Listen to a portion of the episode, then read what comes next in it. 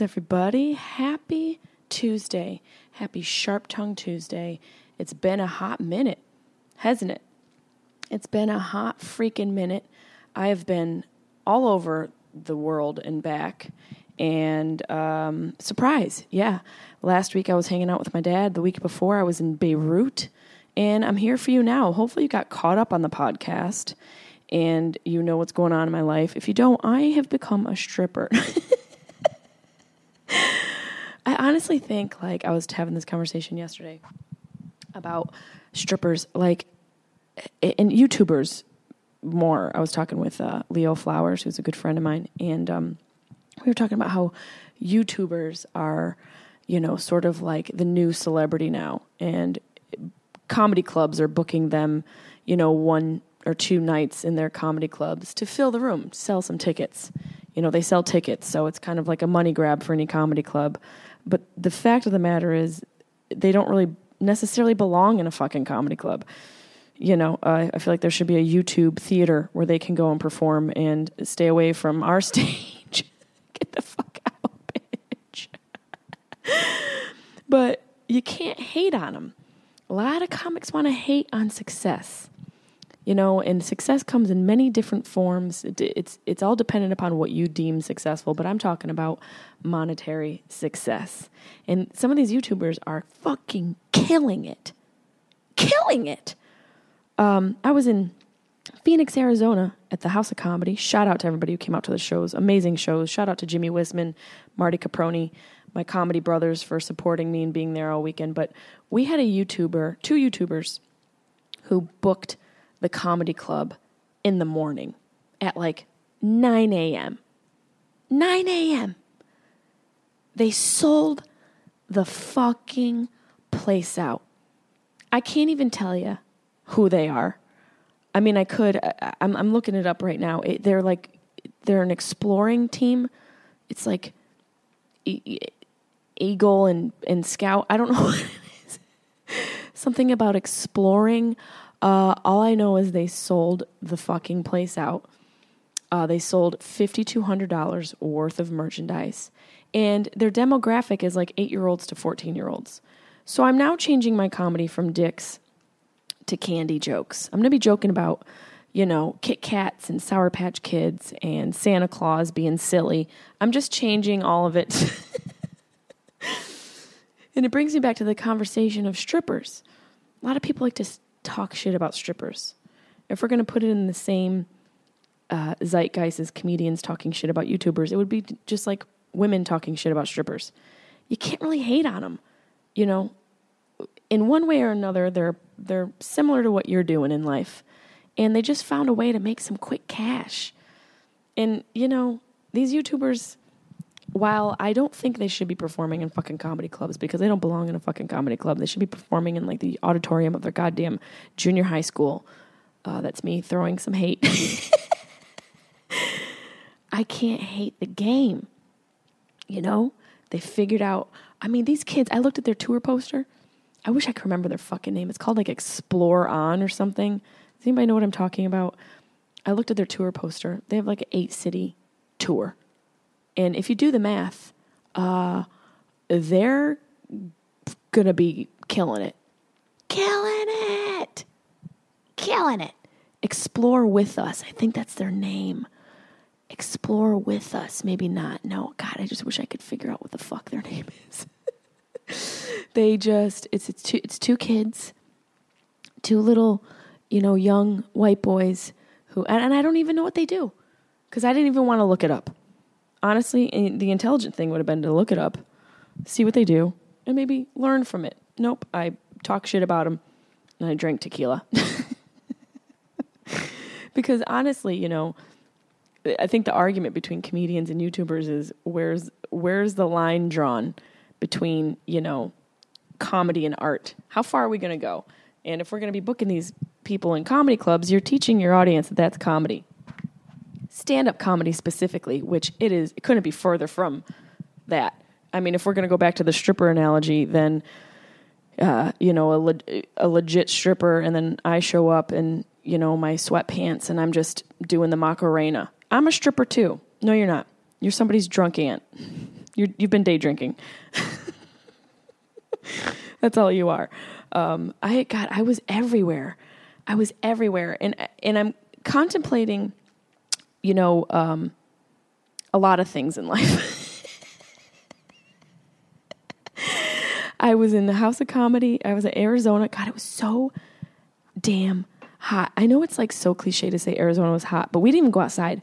Marty and I were just we were in the pool or we were in the comedy club. That was it. We didn't explore. We didn't explore one motherfucking thing. We went to brunch. We went to the original house of breakfast, and Marty ordered a plate. They might as well just call it heart attack with cheese. it just looked like a. It looked like it looked like the vomit of a college co-ed from the night before of whatever she ate. That's what his breakfast looked like. And he's like, "This looks amazing." And I was like, "I'm going to throw up. I'm going to throw up." Marty started brunch with a fucking cinnamon bun. That's that was his appetizer. I'm smoking a joint. I've had like I haven't really smoked too much. I mean, for obviously for Weeds Day, and then like Tuesdays and Fridays, and some Mondays, and then Wednesdays, and then um, Saturday. I'll get a Saturday in there. So, but um, I'm going to tell you where all my travels were. But I just got back. I'm in LA for two days. Let me light my joint. Hold on.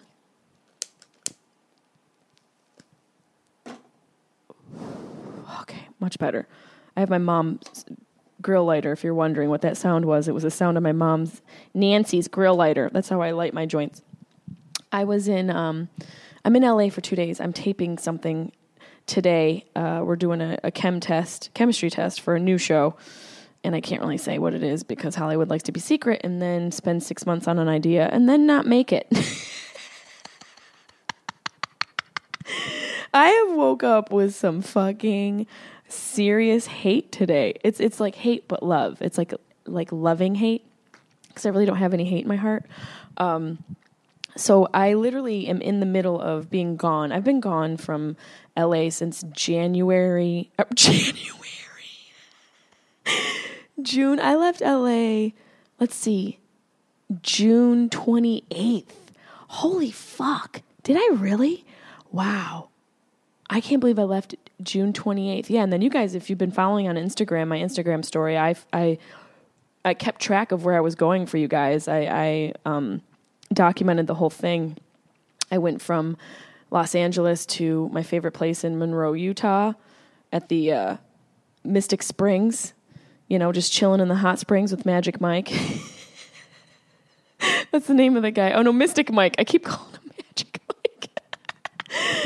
Mystic Mike, who owns the place, you if you ever drive cross country, I highly recommend it. It's just this magical, mystical little resort in uh, the mountains in Monroe, Utah. I mean, not mountains, but it's in a mountainside. It's like the hill. Okay, I, I don't know geography or topography. Please don't yell at me. Um, and then I went to remember Colorado, guys. Remember I got um, altitude sickness in Colorado and I couldn't stay in my Airbnb. I had to leave in the middle of the night and sleep in my car like a vagabond in some truck stop in some rural Colorado town with truckers knocking on my windows with their hard ons. You, you better get up, girl. I don't know why they have a southern twang in Colorado, but that's all I got right now. and then I was in Kansas for about a week. Well, a few days. Then I was in Syracuse. Um, I did some shows in Connecticut. Man, I, I've, I've, I can't believe how many states I've been through. I've been through all of them for the most part because I drove from LA to Syracuse. I was in Syracuse, then I went to Connecticut, had a couple shows in Connecticut. Then I was in Beirut for a week. Have we spoken since then? I feel like I haven't talked to you guys since Beirut. Beirut was amazing. First of all, everybody was terrified. Everybody was scared. We, it's, well, is it safe? That's what my mom said. Is it safe? Is America safe right now? Last time I checked, we can't go to church, school, or a nightclub without some angry white guy ruining our night. Yeah, I'll say it. You don't see any women out there shooting motherfuckers up. What's up with that statistic? Probably because what, what the hell would we wear? what would our mass shooting outfit be? That's why we're too considerate of our attire. We're too self conscious. You guys just put on your sweatpants and get out there. Um, it was great. Be- Beirut was amazing. It was, it was, you know, it was interesting to see if you don't know where Beirut is, it's in Lebanon, and I still don't know where it is, and I was there for a week. Um, spin the globe, point to it. That's where it is. I. it was interesting to see a city like Beirut, which is the capital of Lebanon, um, be in this crossroads, really, essentially, because there's all these buildings that obviously have the scars of war on them. You know, you can literally see where the bomb ate away half of the building. And then next to that will be a brand new high rise hotel or like luxury apartments.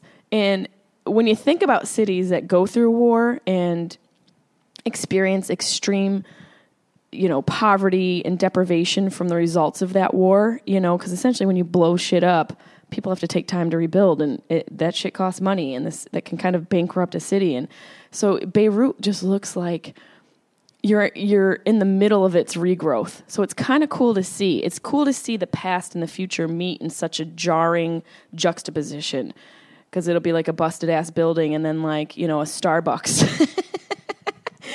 and they speak English, you know, everyone's like, la, la, la. no, it's not. Stop being racist, you know. And, and for me, it, it made me read more and, and learn more about the culture and just where they were at as a society. Because it's interesting when you travel, you you have a opinion of what it's going to be like, mainly because of what media shoves down your fucking mouth, which for the most part is a biased opinion that's paid for by Democrats or Republicans alike to get their agenda pushed through to your minds. Because uh, for the most part, we're all just sheep following some thread through life because we don't have the balls or courage or know withal to take on our own path.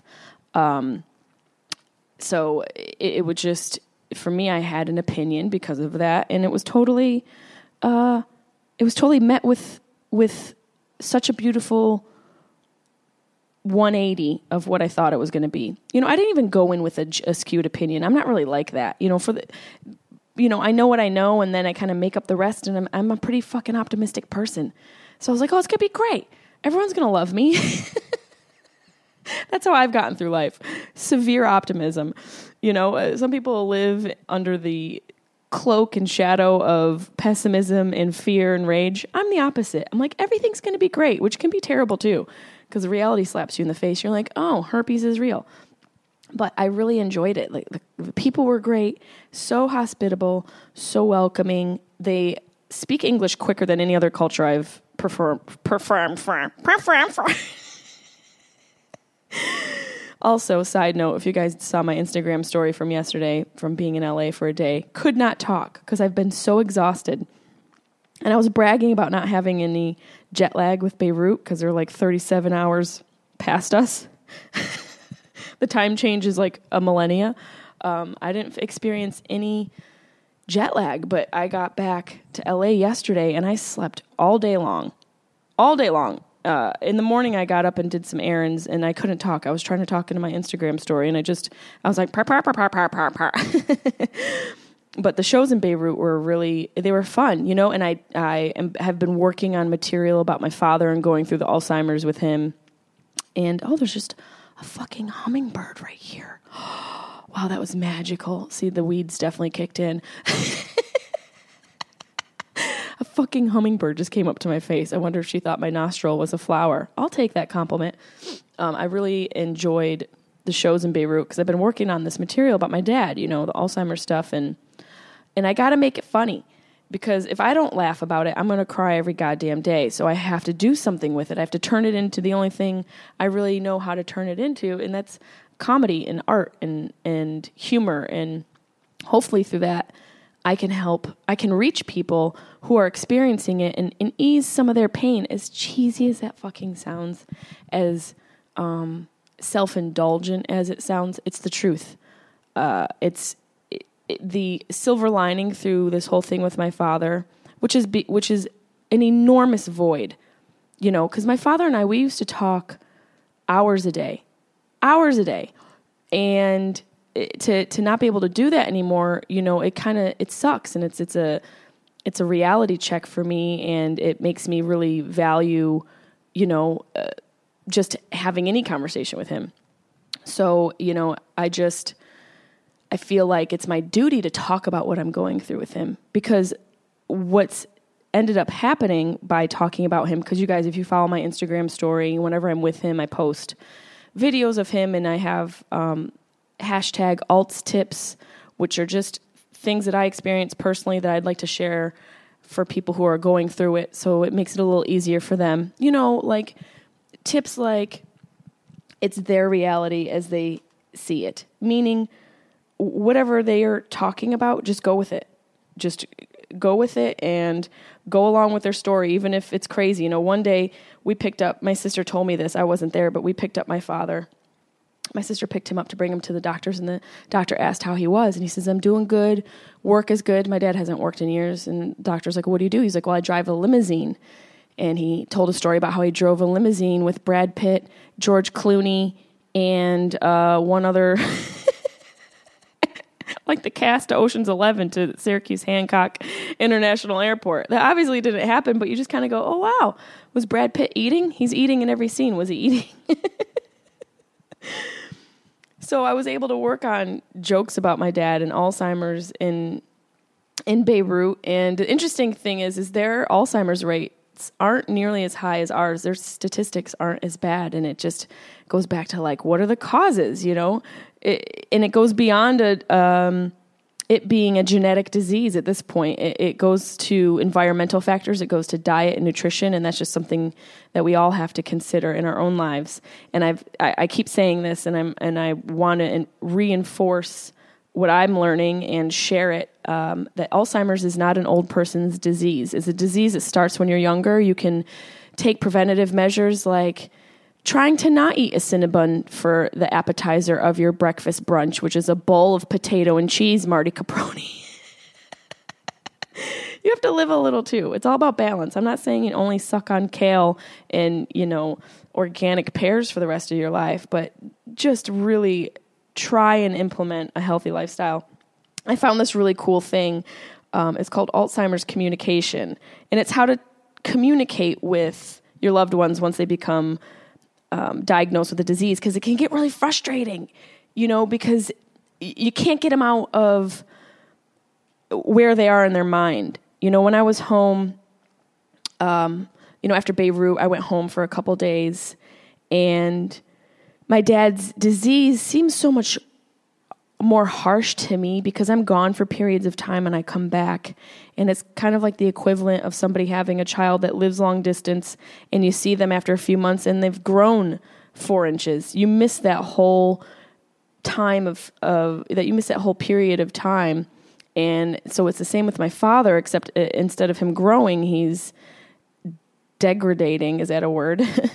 uh, he's he's um, regressing, and so it seems so much more shocking to me because I'm not seeing that. But also within the disease, there are highs and lows, there are good days and bad days. So it's a very fucking uh, difficult thing to deal with. The point is, smoke a blunt every day. smoke weed every day. Um, I have hot tea and it's 80 degrees out. I don't know how to life, right? So, you know, I went home and wanted to take him I went to his home because he's staying in a, a, memory care facility. I wanted to take him to lunch, and I called earlier in the day. I called his room, and he was screaming at me. My dad never screams, mainly because Prozac is an amazing drug. But for the most part, my dad has never screamed at us. Maybe once I can remember when he yelled at my sister and I, and he felt terrible about it. But I spoke to him. I mean, this must have been like on the uh, like the 24th of July. This wasn't that long ago and I called him in the morning. I was on the treadmill at the gym, Aspen Fitness in Syracuse. Shout out Aspen Fitness. Thank you for letting me work out and sweat all over your floors. Um, I called him and, and I was like, I'm going to take you to, to breakfast. And he was like, no, no, screaming on the phone with me. And with Alzheimer's communication, you never argue. You're supposed to agree. And so I'm like, just agreeing with my dad screaming no, you're right. I am a I'm a worthless child. He's like, no, I never want to see you again. I'm not going anywhere. And I'm like, all right, Dad, you don't have to go anywhere. We don't have to go to breakfast. Well, I want to go to breakfast. Okay, we can go to breakfast now. I mean, literally, if you're not high or half a box wine deep, I don't know how you deal. I don't know how you deal. and so I tried to reason with him, which is another thing. You can't reason, you have to divert and and this is coming directly from um, how to communicate with people who have Alzheimer's. You don't argue, you agree. You don't reason, you divert.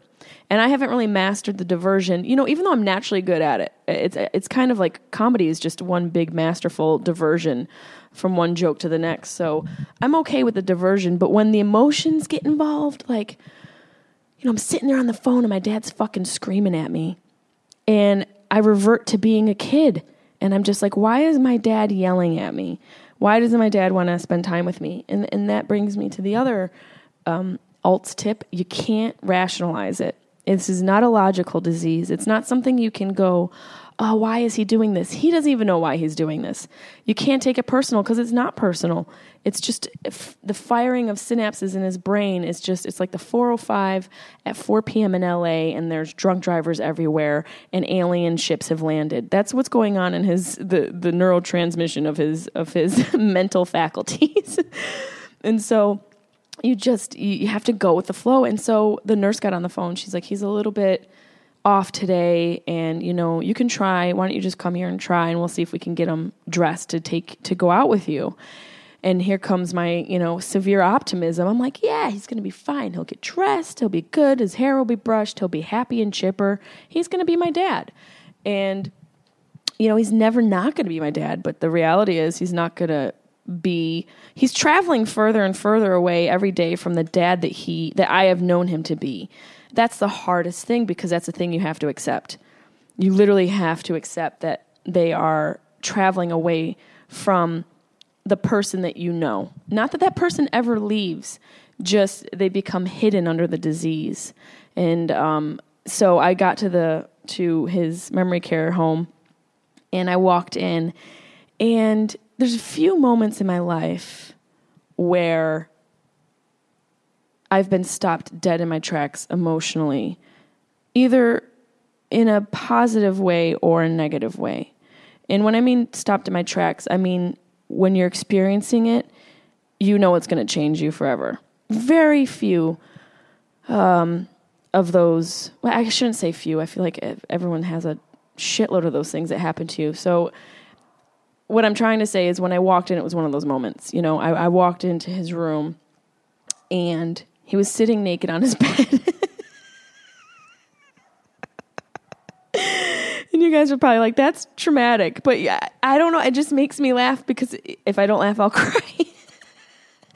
He's sitting stark naked on his bed, and it, it, literally looks like his dick has left the building. Not that I was looking for his dick, but it just like it wasn't there. His dick was like, "I'm out. Look, you guys got to deal with this. I'm gonna go t- uh, for a walk." Like his dick just went for a walk down the hallway. Thank God, because it just there was nothing there. It just looked like a Ken doll. Just a skin flap. And he's sitting there, and at the at his feet on the floor is his diaper. And you know he's been wearing diapers ever since uh, probably almost a year, almost close to a year now, um, because he's he's lost the ability to hold his bowels, and because that's why people wear diapers. Thanks, Jessimae, for for explaining how diapers work. so at, his feet are uh, is his diaper, and in his hands are what look like cotton, shreds of cotton. And what my father had done was dug out his diaper with his hands. And um, basically like how an like how a bear would gut a deer with his claws. That's what it looked like. I'm just like okay, checkmate universe. This is one of those fucking moments. This is one of those earth shattering, soul shattering um, defining moments in life where you have a choice emotionally in how you deal with it. And um, you either go into a panic attack or you kind of take a breath, try to make light of it, and solve it. In my mind, those are the two options. You either freak out or you solve it. Um, and not like it's a puzzle to be solved. Solve it in the sense of how can we make it better? How can we make it not any worse? And how can we get through it? And so the nurse came in and, and he was screaming at me. And I have to tell you, having my dad scream at me stark naked with the diaper, the, the shreddings and guts of a diaper in his hand, probably a low moment in my life, but also a high moment because through this just gut wrenching experience you know, of seeing my father like this with a vacant look in his eyes, him screaming at me, even though his eyes look empty. The diaper's shredded on the floor. He's naked on the bed. On the TV was Jerry Springer's show, Jerry Springer, and the title of the show was Transgender Baby Mama Drama. And I just thought that was beautiful.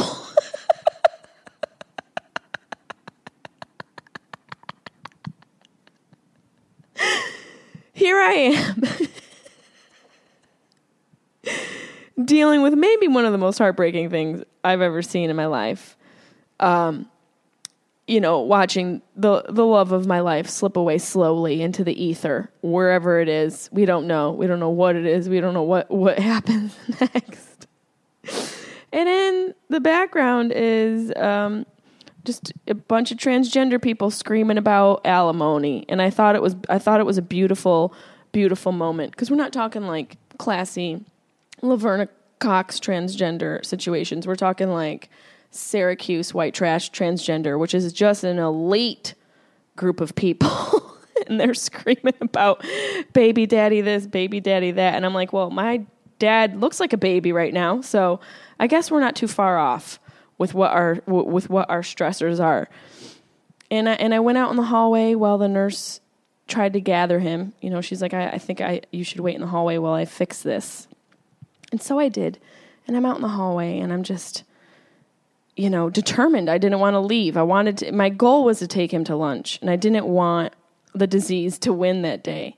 And it's probably not the healthiest way to look at it because it's not a competition, but also um, I just wanted there to be to end it positively because I only have a few days with him. You know, I, am in and out. I, I, traveled in and out of Syracuse. I drove cross country so that I could spend as much time as I could with him.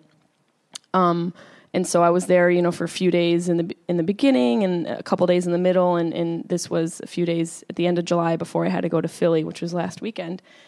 And oh, thank you, Jessimae, for also explaining how time and days of the month work. and so you know, I didn't want to leave. I didn't want to leave because I knew that my time with him was limited. It, you know, in the in the smaller picture and in the bigger picture. And so I waited in the hallway, and I waited in the hallway, and that nurse came out, and uh, she's just amazing. And I, I cried. I started crying because I felt so helpless, and you know, it, I can only be a clown for so long, and then the reality of the situation hits me, and I and I let it I let it happen. I'm not uh, know, I think tears are very healthy. I think tears are a way to um, exercise your emotions and and honor your emotions. And and she cried with me because she, my dad is one of their favorites. My dad is a very likable person, and and all the nurses talk about how much of a flirt he is and how funny he is and you know he always talks about me and my stand up and he loves my sister Emily and his grandkids and my dad he's a great guy. So it's hard to see this happen to somebody. You know, if you were an asshole, yeah, I mean, if Hitler had dementia, well, God, we turn it into a reality show and just watch it, watch the whole thing unfold. you know, Mussolini, Hitler. Uh, God, if it's just that, that would be fun just to watch that shit go down, but not with somebody who's a good person. You know what I'm saying? And so she's like, "Well, I don't know what I can do. I'm going to go get another nurse." It took a, took two nurses and about almost an hour to get my dad calmed down, dressed, then he comes out and it's like, he's fine. It's like none of that even happened before. And you can't, that's another thing. Don't, they, they don't know. And, and this may be more information for people who are in the beginning stages of Alzheimer's because once you're in it, you kind of learn this stuff. But even so, your emotions get in the way and they start driving your ship when your logic and reasoning should be driving. Don't talk about how they treated you before. They don't fucking know. They, you, they don't need to be asked or you know um, interrogated about what they said to you. Let it fucking go. And uh, so he came out. He was all happy, dressed, fresh, hair brushed. I was like, "Where you want to go, Dad?" And he was like, "I want to go get some riggies. Riggies are chicken riggies, rigatonis." Well, chicken riggies. Um, and so I was like, all right, let's get some chicken riggies. You want to get some Italian food? He's like, oh yeah. So we went to Santangelo's, which is was funny because we couldn't say it. We kept going Santangelo, Santan, Santan, we were laughing about that for about 45 minutes a couple weeks prior when we went there before. And uh, it's right down the street from where he's living. And we walk in. And, you know, the, the other thing about traveling with him, he has a walker. He walks slow. He's elderly. You have to be careful. So it's not like I can just get in the car and like let him let himself in. I have to walk him up to the door, let go, make sure I get his walker out of the way, get him into the car, which takes about 37 minutes. And in, in order to get him in the car, to make him laugh, I pretend I'm shoving him and I swear at him at the same time. I'm like, come on, you son of a Jesus Christ, Joe. What the fuck? Come on, we gotta go. We gotta. And I'm just like shoving him with my body and he laughs so hard he laughs harder now than he's ever laughed in his life, which is one of the, you know, the other silver linings of the situation is that he gets gut, like gut wrenching laughter. And so I was shoving him into the car. Then you got to take the walker, you got to fold it down, you got to put it in your trunk. So it's like a it's like having a child. It's like having a grown 81 year old Italian man child and then you get you pull up to the restaurant you got to get the thing out take the thing out you got to unload walk up to the car. So it's it's a very you have to it's a thoughtful process. We walk into santangelo's and there's this blonde woman sitting down and i just know i'm like oh here he goes because he flirts with everybody. He goes hey and she goes hi and he goes you're pretty and she was like oh thank you. And then he just like stops and stares at her for a minute. And i just let it happen. That's the one thing about being old let him fucking flirt who cares? Even if he were to pop like a little AARP boner, let him fucking let him have a minute.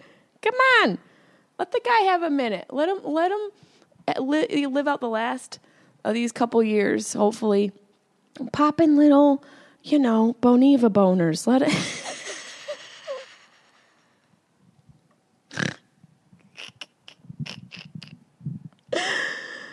so she let it happen was what i'm saying um, and then we walked further. We sat down. Our waitress was a cute blonde, and she's like, "What? What do you? What would you guys? What, what do you guys want?" And my dad goes, "Well, I want you." And I was like, "Jesus, he's back, back. He's back in action." From digging out diapers to flirting with hot bitches, Joe Peluso's back. I'm back, bitch. and it just was kind of, you know, in my mind, that was my reward for waiting through the storm for a little bit, you know, because it, it it'll pass at this stage it'll pass and maybe in the future it'll be a little bit longer and i might have to wait a few do- a few hours or a couple days. Um, but i was happy that i waited. He i let him order me lunch. I, I try to give him as much freedom as possible when he's with me because that's important as well that they maintain some independence and freedom and and choice you know, of being able to exercise their will and all of that. And so he ordered me a chicken parmesan, which is like one of my favorite things, anyways. And he got himself shrimp fettuccine, Alfredo, and we ate like kings. It was pouring outside. You know, we don't talk as much as we used to. He, well, he doesn't talk as much to me as he used to, so I kind of carry the conversation. And then I honestly have just been enjoying, well, not enjoying, but learning to be able to sit through silence with him. Um, just learning to not be afraid of that.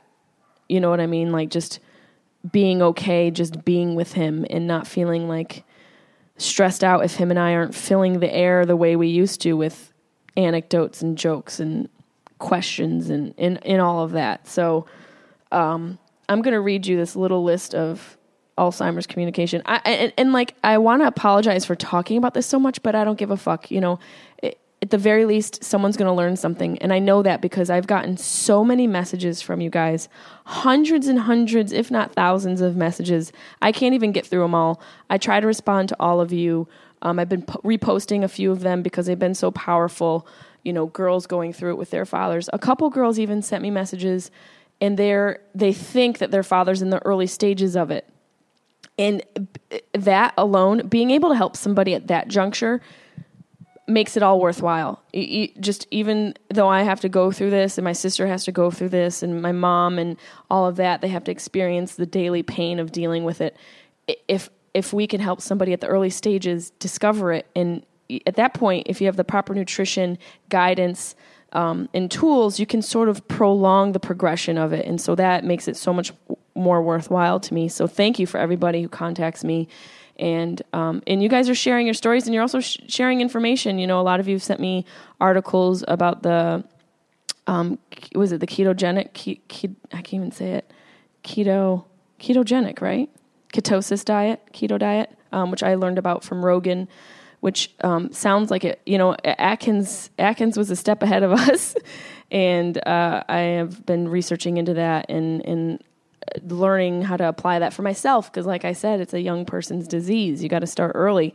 So i found this thing on instagram. It's called alzheimer's communication. It's just 10 ways that you can communicate with your loved one who becomes diagnosed with alzheimer's and it's more for you than it is for them. As i'm reading through these i realize that one never argue instead agree. And i told you guys that. This is where i'm this is what guideline i've been using.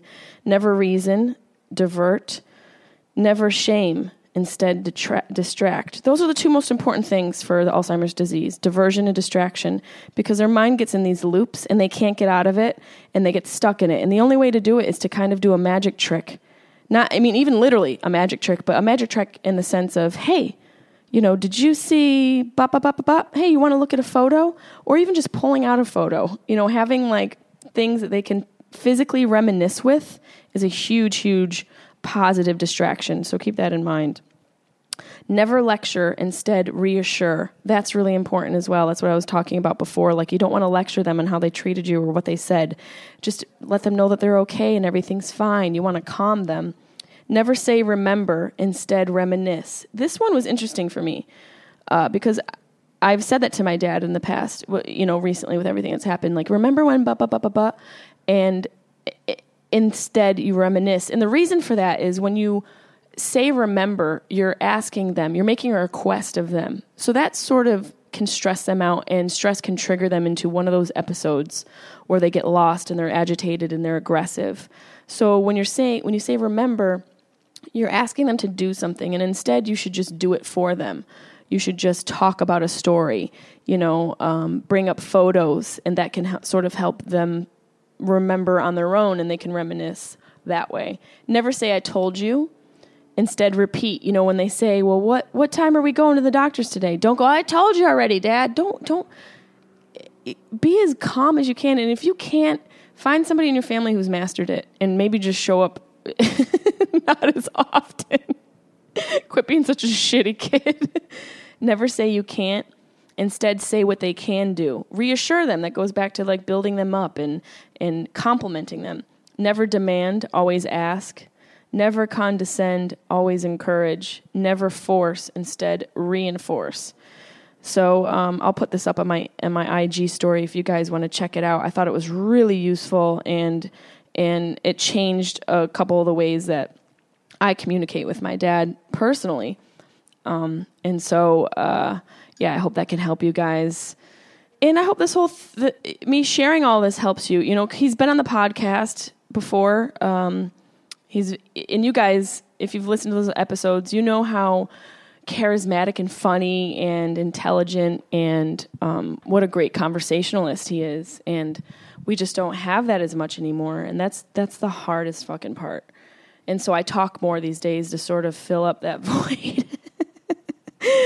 I have to compensate with it somehow. And so I talk about it on stage to normalize everything that's going on. You know, I talk about his struggle and our struggle and my family struggle with it. And to be able to make something like that funny is so important. It's so important. I've had a couple people who get offended by it. First of all, don't go to a fucking comedy show if you're going to get offended. Stay the fuck home because your offense has more to do with your inability to deal with your own emotional pain than it has to do with somebody being offensive you know you're in control of how you react and how things make you feel. Nobody else is is responsible for your fucking feelings. That's not the way life works you know? Uh, and once you realize that you'll start to heal a little bit. Nobody has to consider your feelings. That's the reality of life.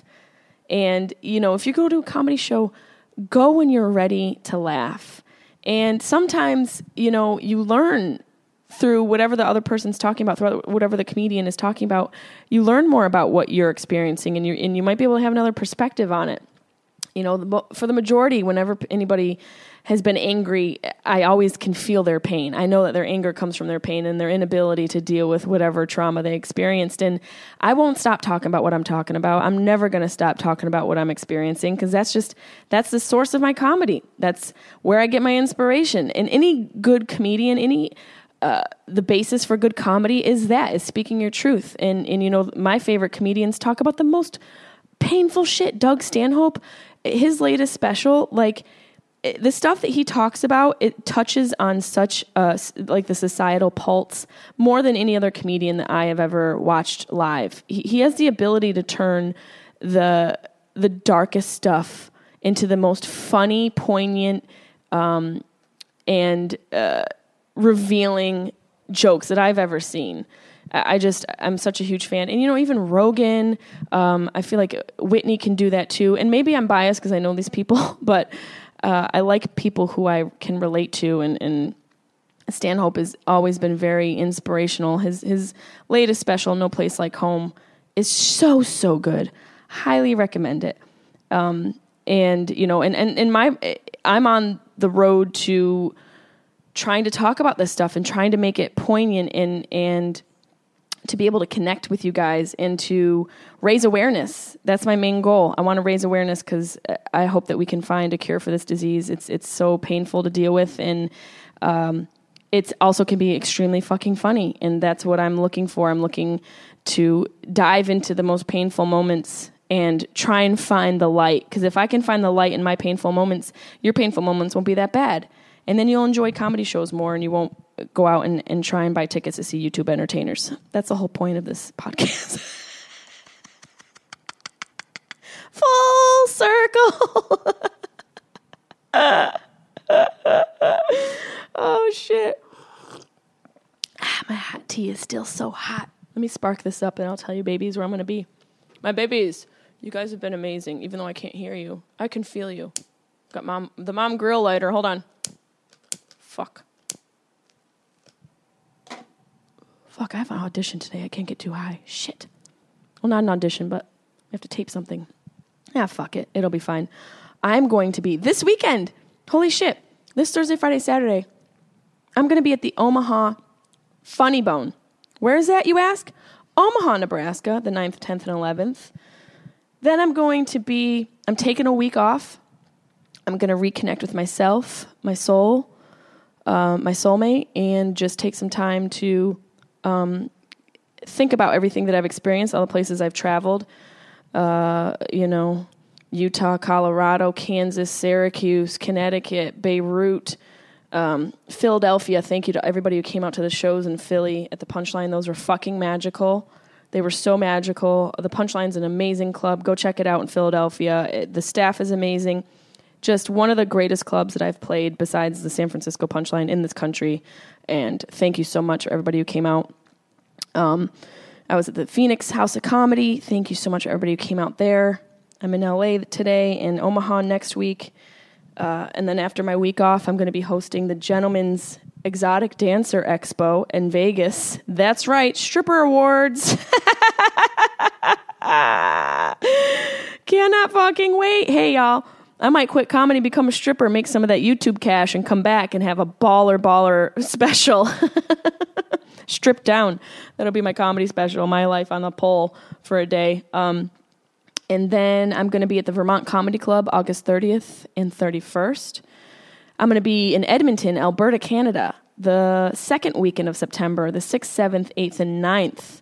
That's the comic strip in Edmonton, Alberta, Canada. And for my birthday weekend, the 13th, 14th, 15th, my birthday is the 16th of September, I'm going to be performing at the La Jolla Comedy Store. I'm going to be doing my hilarious uh, little mini comedy tour. I'm going to have all my high friends, my funny high friends, come on a bunch of those shows, and we're going to spark up and, and tell you jokes while we're stoned. That's the 13th, 14th, 15th of September. The 22nd, 23rd of September, I'll be at the Comedy Loft in DC. And then all the other dates will be posted on my calendar. I'll be adding some as we go. Jessimae.com for all things Jessimae. And as always, we have the Hilarious podcast. I'll be putting a new episode of that up. I'm going to put a bonus episode of Sharp Tongue up this week as well. Um, I'm thinking about combining all of my podcast onto this channel so that I might have a few day of podcasting as opposed to doing three different freaking feeds of, of podcasts. So we'll see we'll see what that ends up being like. But for the most part, you guys know where to find me. And if you don't, open your closet door. I'll be right there.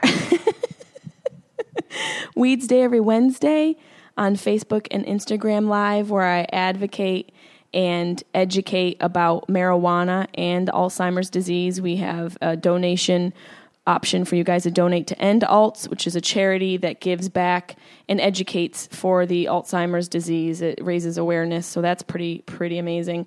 Oh, what else can I tell you guys? Um, oh God, there's just so much.